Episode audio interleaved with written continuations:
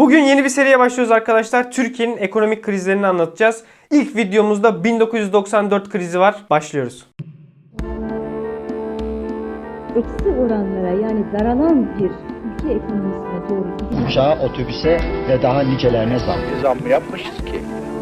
Zammın bizimle ne alakası Yok var? 19 kıyarmış, yok salataymış filan falan bunlardan kaynaklanan bir şeydi.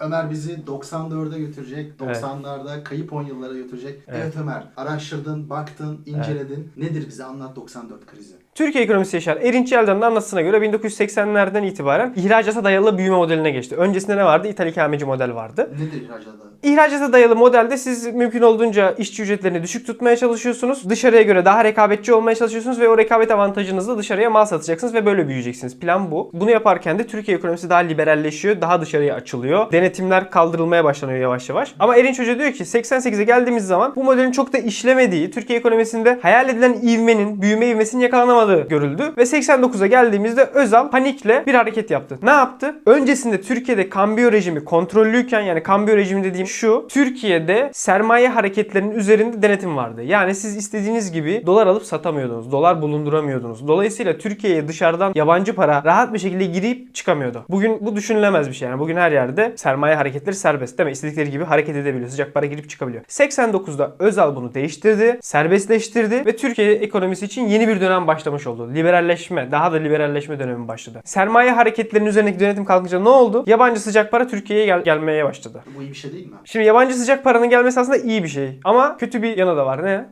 Gidebilir. Yani bir kızın sizi sevmesi iyidir ama giderse de üzülürsünüz gibi. Yabancı para, yabancı sıcak para Türkiye ekonomisine enjekte olmaya başlayınca kısa vadede biz ne gördük? Türkiye'de TL dolara karşı değerlendi. Erinç Hoca diyor ki 90-93 arasında dolar neredeyse yarı yarıya ucuzladı. Reel anlamda. Bakın bu devasa bir şey. Böyle olunca ne patladı? İthalat patladı. İthalat patlayınca ne oldu? Dış ticaret açığı büyüdü. Sonuç itibariyle 94'e geldiğimizde Türkiye ekonomisinin resmi şuydu. Sürekli artan bir dış ticaret açığı, bütçe açığı, yüksek enflasyon, yüksek enflasyon dediğim 90'larda bu oran %50 ile 70 arasında seyreder 94'e kadar ve güçsüz bir bankacılık sektörü. Dolayısıyla Türkiye ekonomisinin ciddi yapısal sorunları vardı. Bu yapısal sorunlar ama tek başına krizi açıklamaya yeterli değil. 94'e geldiğimizde aslında Türkiye devleti topladığı verginin %50'ye yakınını faiz ödemelerine vermek zorundaydı. Türkiye'nin bir borç yükü var 90'lara getirdi. Bu borcu ödeyeceksiniz nasıl ödeyeceksiniz? Sizin bütçeniz fazla vermiyor. Sizin ürettikleriniz tükettiklerinizden daha fazla değil. E para nereden gelecek? Dışarıdan. Dışarıdan gelecek. Borç. Yeni borç alacaksın. Dolayısıyla Türkiye ekonomisi sonsuz bir sarmala girmişti. Borcunu borçla kapatıyordu. E bir noktada da bu patlayacaktı. 94'te Türkiye ekonomisinin patlamasının sebebi siyasi alınan bir takım kararlar ve bu kararlar sonucunda oluşan panik havası. O panik havasında da kırılgan ekonominin kırılması. Çünkü sizin kırılgan bir yapınız olduğu zaman ilk şokta dışarıdan gelen şokta dağılabiliyorsunuz. Yani bugün mesela Türkiye'nin 90'lara göre farkı kamu maliyesinin daha disiplinli olması, daha dayanıklı olmasıdır. Şimdi 94'te ne oluyor peki spesifik olarak? 93 yılında Tansu Çiller başbakan olduktan sonra faize savaş açıyor. Diyor ki ben bu faizleri indireceğim. Şimdi aslında faize savaş açması çok mantıksız değil. Şu yüzden değil. Şimdi benim anlattığım bu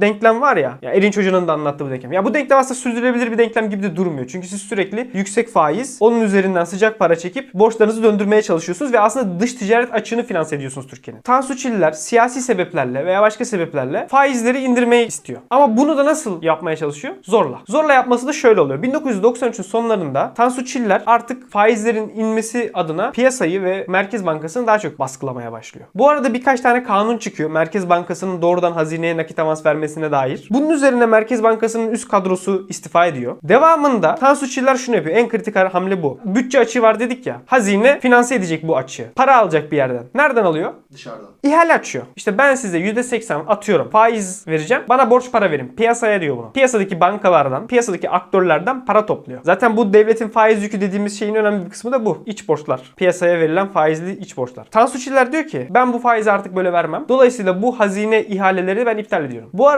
o zaman verilen tekliflerde %90 civarı faizler. O günün enflasyon oranı %71. Yani aslında reel faiz %9 gibi bir şey.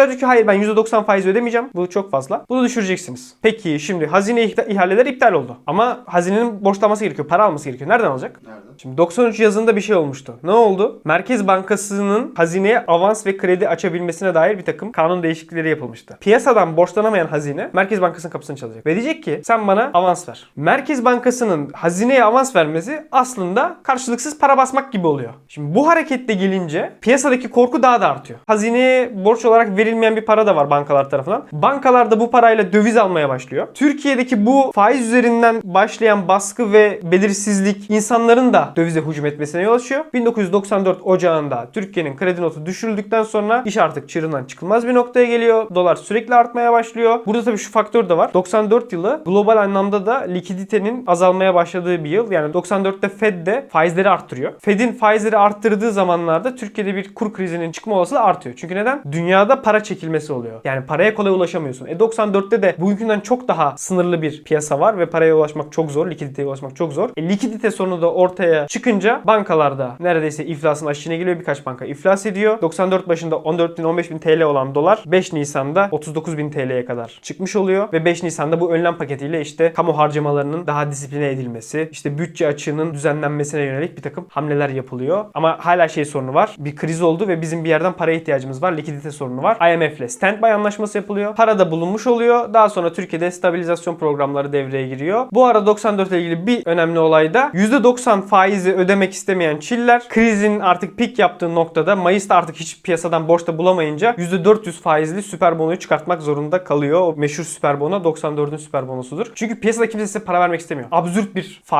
teklif etmeniz gerekiyor. En son öyle krizden çıkılıyor. Ha olumlu yönleri de şu oldu. 94 5 Nisan kararları sonrası işte IMF'in de stabilizasyon programı ile beraber mesela artık Merkez Bankası'ndan doğrudan hazineye nakit avans aktarımı transferi yasaklandı, engellendi. 2001'de tamamen yasaklandı ama 95 sonrası da artık de facto olarak o yapılmamaya başlandı. Mali disiplini sağlamak adına önemli adımlar atıldı. Yani o deneyden bir takım dersler çıkarıldı ve Türkiye ekonomisi 2001'e kadar bir şekilde devam etti. Ama Türkiye ekonomisinin yapısal sorunları hala çözülmüş durumda değildi. Erinç Erdoğan eşsiz bir dünyadayız. Dolayısıyla krizler kaçınılmaz. Meksika'da bunu yaşayacak, Türkiye'de bunu yaşayacak. Sen de ama çok ciddi bir disiplinsizlikten bahsediyorsun Türkiye maliyesinde. Şimdi kim suçlu? Bazı Londra'daki bankerler mi suçlu? Yoksa Türkiye'deki işte disiplinsiz politikacılar ve kamu maliyecileri mi suçlu? Erinç Hoca'nın anlattığına göre Türkiye veya Türkiye'ye benzer ülkeler bu yapıyı sürdüremezler. Bu yapı dediğimde şu. Erinç Hoca diyor ki sizin eğer yüksek enflasyonunuz varsa ve dış ticaret açığınız varsa finansal piyasalara bu kadar açık olmanız, sermaye hareketlerine bu kadar izin vermeniz bir noktada krizle sonuçlanır. Çünkü sıcak parayı çekmek istersiniz. Çekmek için yüksek faiz verirsiniz. Ama sonra o yüksek faiz sürdürülemez hale gelir. E sıcak para bir noktada kaçar. Kaçtığı zaman da ekonomimiz çöker. Yani Türkiye ekonomisinde şöyle söyleyeyim. Merkez Bankası'nın rezervleri 94 başlangıcında 7 milyar dolar civarında olması lazım. Kriz süresince Türkiye'den çıkan sermaye çıkışı 4 milyar dolar deniyor. Korkunç bir sayı bu. Yani dolayısıyla bu kadar çok dış etkiye açık olmak Erinç Hoca'nın anlattığına göre krize mahkum bir sistem. Yani doom to fail. Ama bir yandan da bana da şey gibi geliyor yani o zaman alternatif metot şey mi? Ekonomiyi kapatalım, sermaye hareketlerini sınırlandıralım, kendi yağımızda kavrulalım. Çok da öyle refah içinde de yaşamayalım, ithalat da yapmayalım. Çünkü mesela TL çok değerliydi demek Türk milleti bu kadar tüketmemeli. Ne bileyim araba, telefon almamalı demek aslında. Ama bir yandan da diyorsun ya bu kadar rahat yaşamamalı Türkiye'deki insanlar. Bir eşitsizlik de yok mu yani? Bundan kim faydalanıyor? Sanki bir finansallaşmanın da çok zirvede olduğu, işte herkesin böyle hayali ticaret yaptığı da zamanlar. Sanki o refahtan da herkes yararlanmıyor. 90'lar bütün dünyada özellikle periferi dediğimiz çevre ülkelerde bir denetimsizlikle beraber geldi bu serbestleşme ve finansallaşma. Dolayısıyla o denetimsizlik de eşitsizlikleri arttırdı. Türkiye'de de aynısı oldu. Latin Amerika'da da aynısı oldu. Ama yani bu sorun şu an mesela o kadar var mı bilmiyorum. Yani krizlerden dersler çıkarıldı ve bugün bence o kadar da denetimsiz bir finansallaşma ve ülkelerin altını dinamitleyen bir durum yok. Kamu maliyeniz düzgünse bence dışarıda likidite sorunu da çok olmadığı için artık bir şekilde işler gidiyor. Peki 94 krizin siyasi sonuçları ne oluyor 5 Nisan'dan sonra? Türkiye'de 90'larda sürekli iktidarlar değiştiği için ve hiçbir zaman güçlü iktidar olmadığı için aslında popülist politikalar çok uygulandı. Mesela çok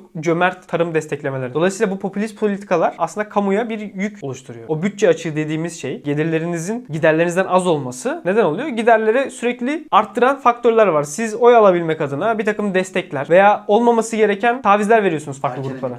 Erken emeklilik gibi yani Türkiye'de eskiden çok erken emekli oluyordu insanlar. Zaten 5 Nisan kararlarıyla beraber emeklilik yaşının da yeniden düzenlenmesini gündeme getirdiler. Aynı zamanda 90'larda bu kitleri de hedef tahtasına koyuyorlar. Yani bu kamu iktisadi teşebbüslerin aslında devlete bir yük olduğu, devletin sırtında bir kambur olduğu ve oradan sonra aslında 94 sonrası bu özelleştirme furyasının da başladığını görüyoruz. Hatta 94'te Çiller Karayalçın hükümetinin krizden çıkma planı telekomu satmak. Anlat onu. Telekom hikayesi güzel. O çok eski Türkiye hikayesi. Kriz oldu. Paraya da ihtiyacımız var. Borcumuz da çok fazla. iç borç da çok fazla. Nasıl buradan kurtulacağız? Diyorlar ki o zaman PTT'nin T'sini satalım. %49'unu 20 milyar dolara. Meclisten geçiyor ama Mümtaz Soysal Anayasa Mahkemesi'ne başvuruyor. Anayasa Mahkemesi Mahkemesi iptal ediyor. Ve sonra Telekom'un uzun yıllar özelleştirilememe dönemi başlıyor. Bütün iktidarlar özelleştirmeye çalışırken hemen hemen hep Anayasa Mahkemesi'nden dönüyor. Hep de Mümtaz Soysal'ın başvurularıyla. Şimdi buradaki çelişkili şey, garip şey ya 1994'te 20 milyar dolara Telekom'un yarısını satamazsınız. Kare Altın diyor ki biz bunu satsak tüm iç borcu kapatacaktık, rahatlayacaktık falan filan ama T'nin 49'unu 20 milyar dolara satabilmiş olsaydık o zaman